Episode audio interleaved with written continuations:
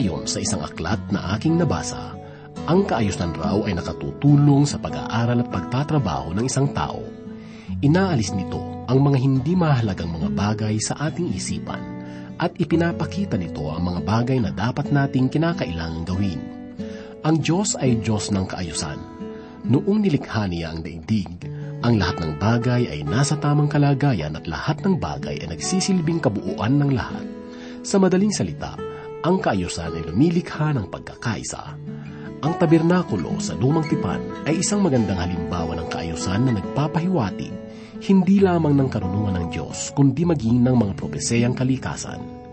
Ang tabernakulo ay sagisag ng presensya ng Panginoon, kaya naman ang pangangalaga ng Diyos ay kapansin-pansin. Ito rin ay nangangahulugan ng marami pang mga sagisag, lalo higit sa Panginoong Yesus na ating tagapagligtas. Ang paksa ng ating pag-aaral sa mga sandaling ito ay matatagpuan sa ika-44 hanggang ika-48 kabanata sa Aklat ng Isikel. Ito ay minsan pangyahatid ni Pastor Rufino de la Pere dito lamang po sa ating programang Ang Paglalakbay.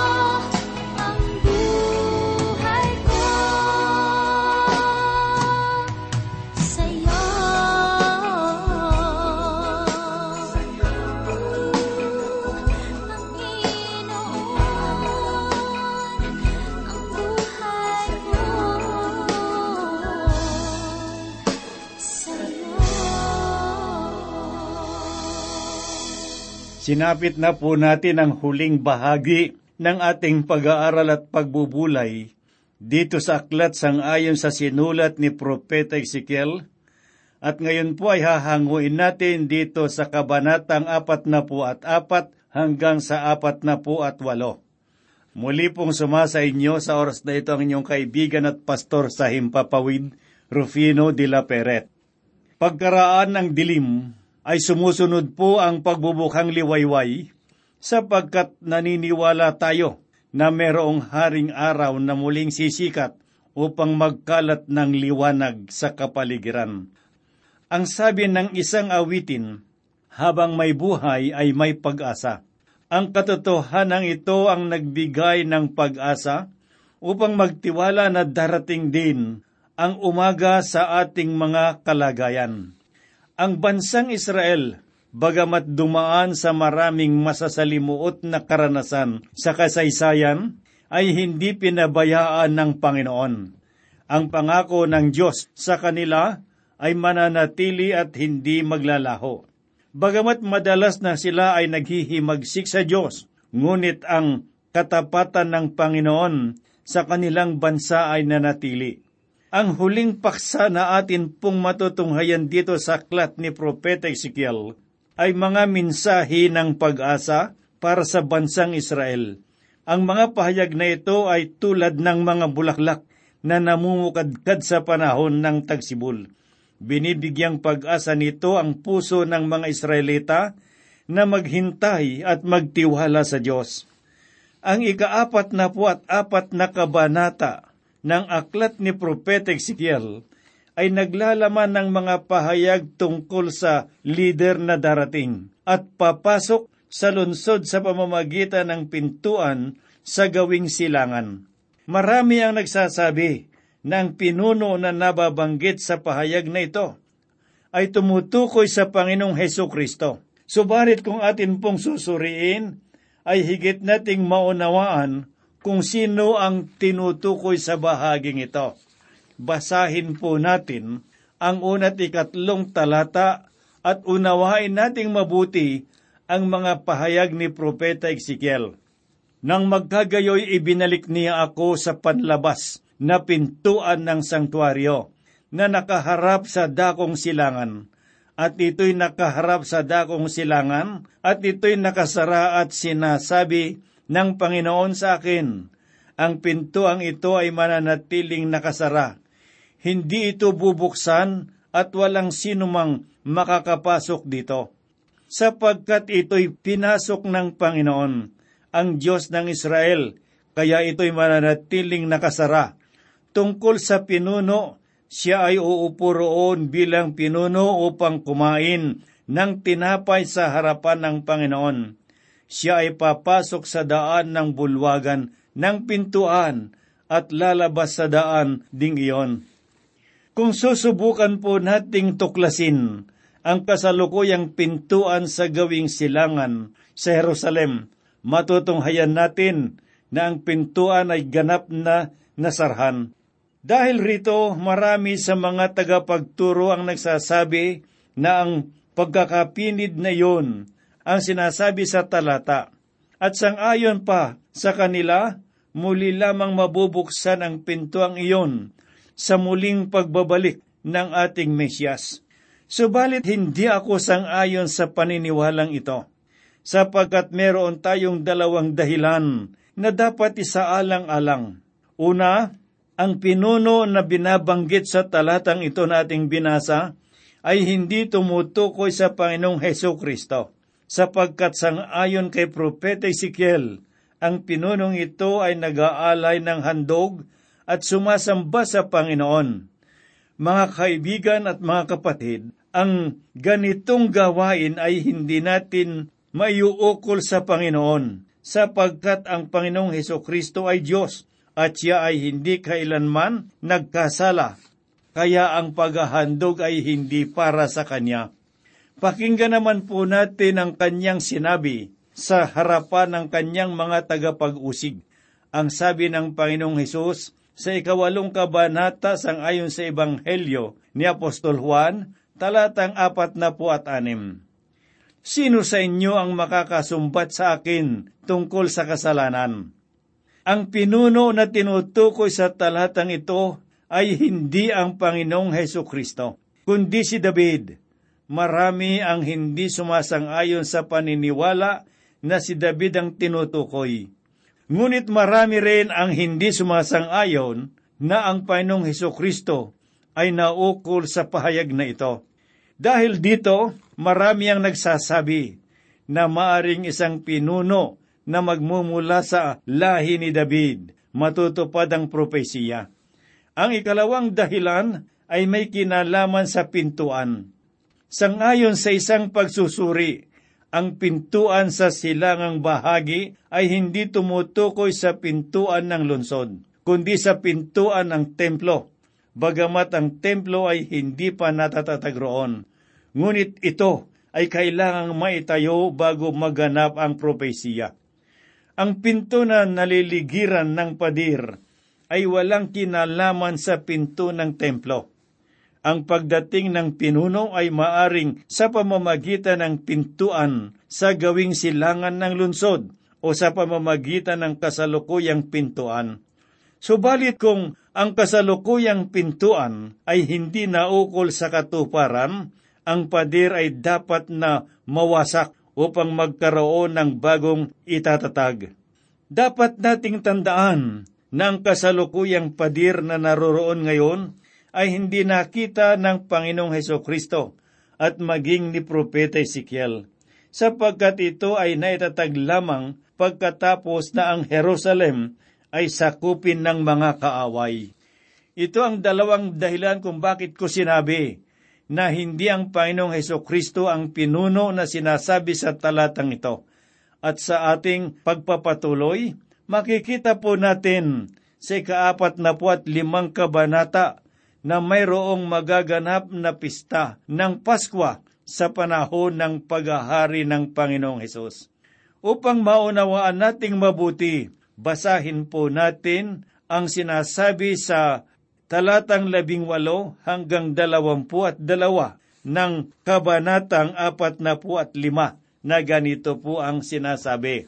Ganito ang sabi ng Panginoong Diyos, sa unang araw ng unang buwan, kukuha ka ng batang toro na walang kapintasan, at iyong lilinisin ang sangtuaryo, at ang pari ay kukuha ng dugo ng handog pangkasalanan, at ilalagak sa mga haligi ng pintuan ng templo, sa apat na sulok ng patungang dambana, at sa mga haligi ng pintuan ng pinakaloob ng bulwagan Gayon din ang iyong gagawin sa ikapitong araw ng buwan para sa bawat nagkasala dahil sa pagkakamali o kawalang malay. Gayon ninyo tutubusin ang bahay. Sa ikalabing apat na araw ng unang buwan ay magdiriwang kayo ng Paskwa, isang kapistahan sa loob ng pitong araw. Tinapay na walang pampaalsa ang kakainin sa loob ng pitong araw. Sa araw na iyon ay maghahanda ang pinuno para sa kanya at sa buong bayan ng lupain ng isang guyang toro bilang handog pangkasalanan. Ang Paskwa ay tumutukoy sa Panginoong Hesus. Ito ang kaisipan na sinasabi sa bagong tipan na nasusulat sa unang Korinto, Kabanatang 5, Talatang 7. Ganito po ang sinasabi, Alisin ninyo ang lumang pampalsa upang kayo'y maging bagong masa. Kung papaanong kayo nga ay walang pampaalsa, sapagkat si Kristo ang kordero ng ating Paskwa ay maiyalay na. Sa pagkakataong ito ay bigyan po natin ng pansin ang isang mahalagang katanungan na ganito po ang sinasabi. Kung ang mga handog sa lumang tipan ay natupad na sa pamamagitan ng Panginoong Heso Kristo, bakit ang paghahandog ay muling gagawin sa panahon ng milenyo? Ito ang pangunahing dahilan kung bakit merong mga samahan ngayon ang naniniwala na ang milenyo ay hindi na magaganap. Subalit kung pag-aaralan po natin ang paghahandog na gagawin sa panahon ng milenyo, ang mga paghahandog na iyon ay hindi salungat sa paghahari ng Panginoong Heso Kristo. Subalit ang mga ihahandog sa panahong iyon ay pagdiriwang lamang sa kaligtasan na ginawa ng Panginoon sa pamamagitan ng kanyang kamatayan doon sa cross. Subalit, bakit kailangang maghandog samantalang ang kamatayan ni Kristo ay sapat na para sa ating kaligtasan? Ang tao ay milikas na may kahinaan ang pangunawa ng mga katotohanan. Ngunit ako ay naniniwala na makapangyarihan ang Panginoong Heso Kristo upang ipaunawa sa mga tinubos ang layunin na ginawa niyang pagpapakasakit upang tayo ay magmana ng buhay na walang hanggan. Ito ang dahilan kung bakit mayroong paghahandog na magaganap sa milenyo upang matanim sa alaala ng mga Israelita ang hirap at pasakit na dinanas ng Mesyas para sa kaligtasan ng sangkatauhan. Ito ang pahayag na binibigyang diin sa ikaapat na po at limang kabanata. Ngayon ay lumipat naman po tayo ng ating pag-aaral at pagbubulay sa ikaapat na po at pito at apat na po at walong kabanata dito sa aklat sang ayon kay Propeta Ezekiel. Tunghayan po natin ang mga pangitaing nasaksihan ni Propeta Ezekiel tungkol sa kalagayan ng lupain. Basahin po natin ang unat ikalawang talata na ganito po ang nasusulat.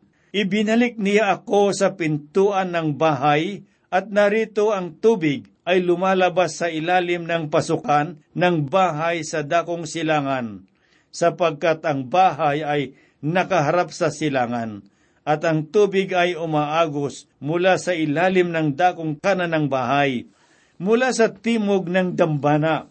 Nang magkagayoy inilabas niya ako sa daan ng pintuan sa hilaga at inilibot niya ako sa palibot ng pintuan sa labas sa daan ng pintuan na nakaharap sa silangan.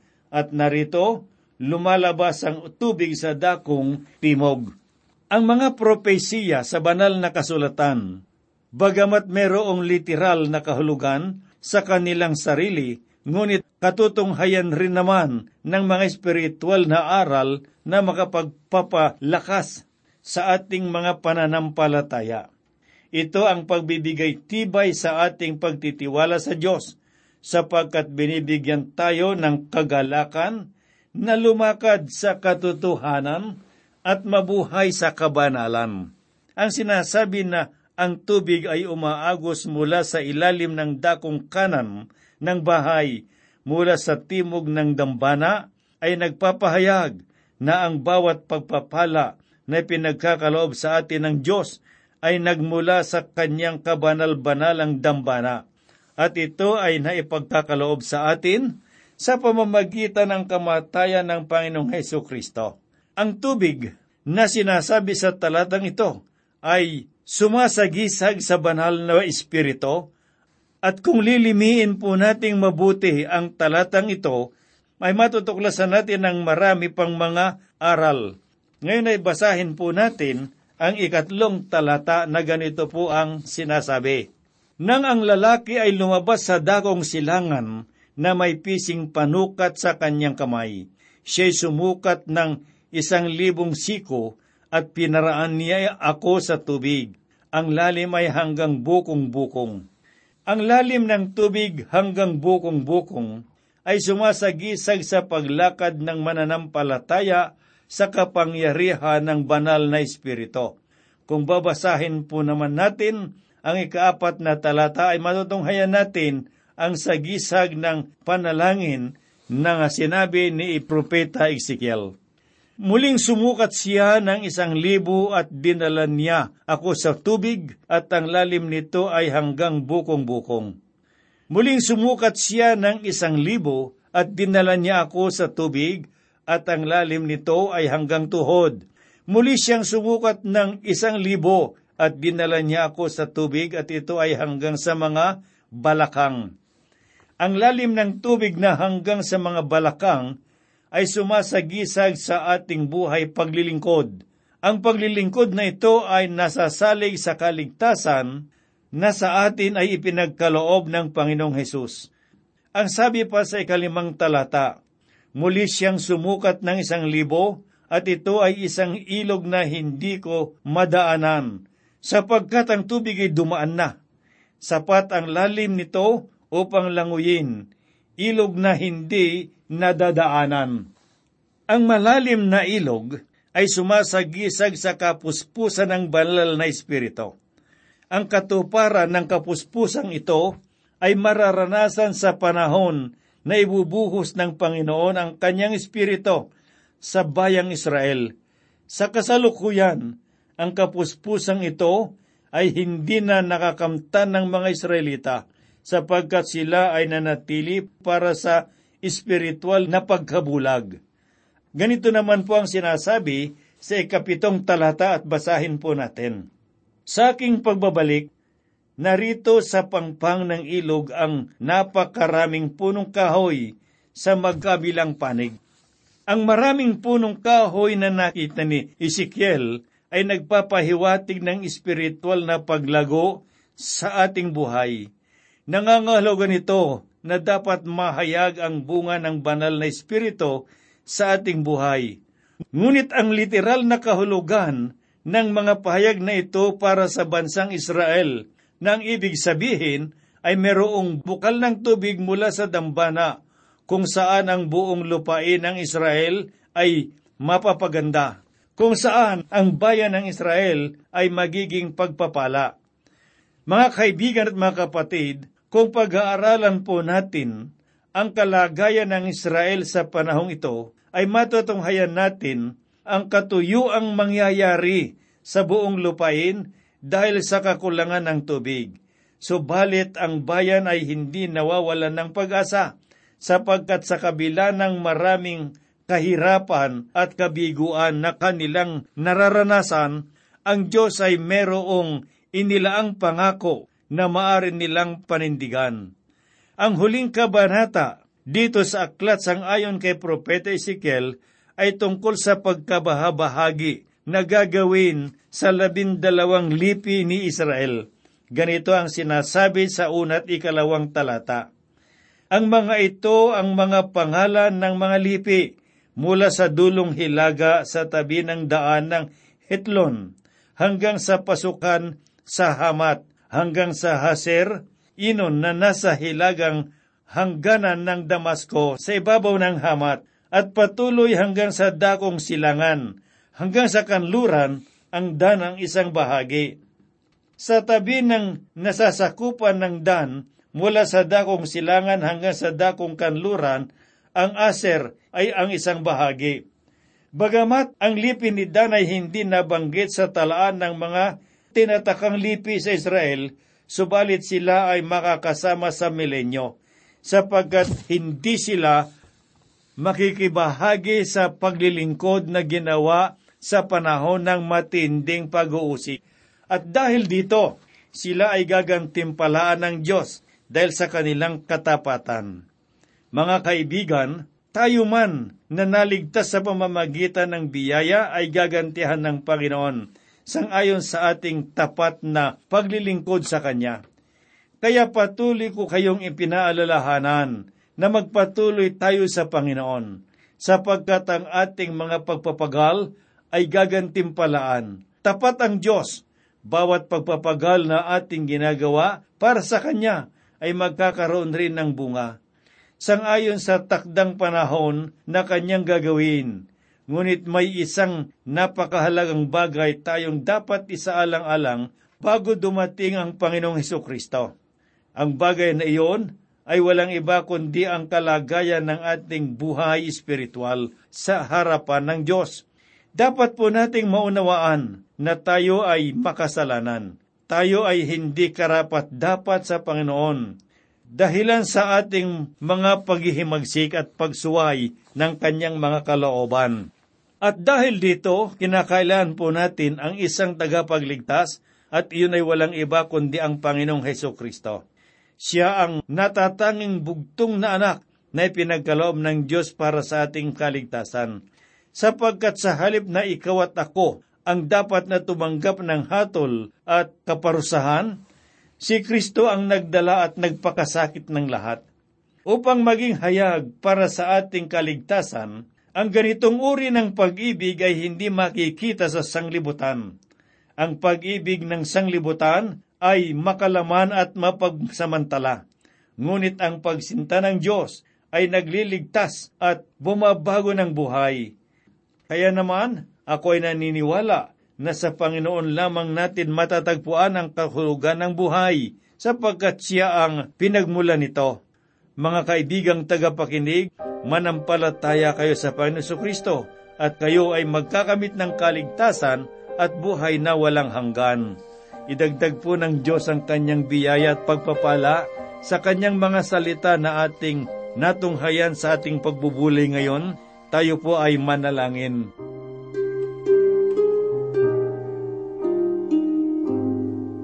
Maibiging Diyos at mapagpalang Ama, salamat po Panginoong Diyos sa patuloy mong gabay sa aming mga pag-aaral ng iyong mga salita.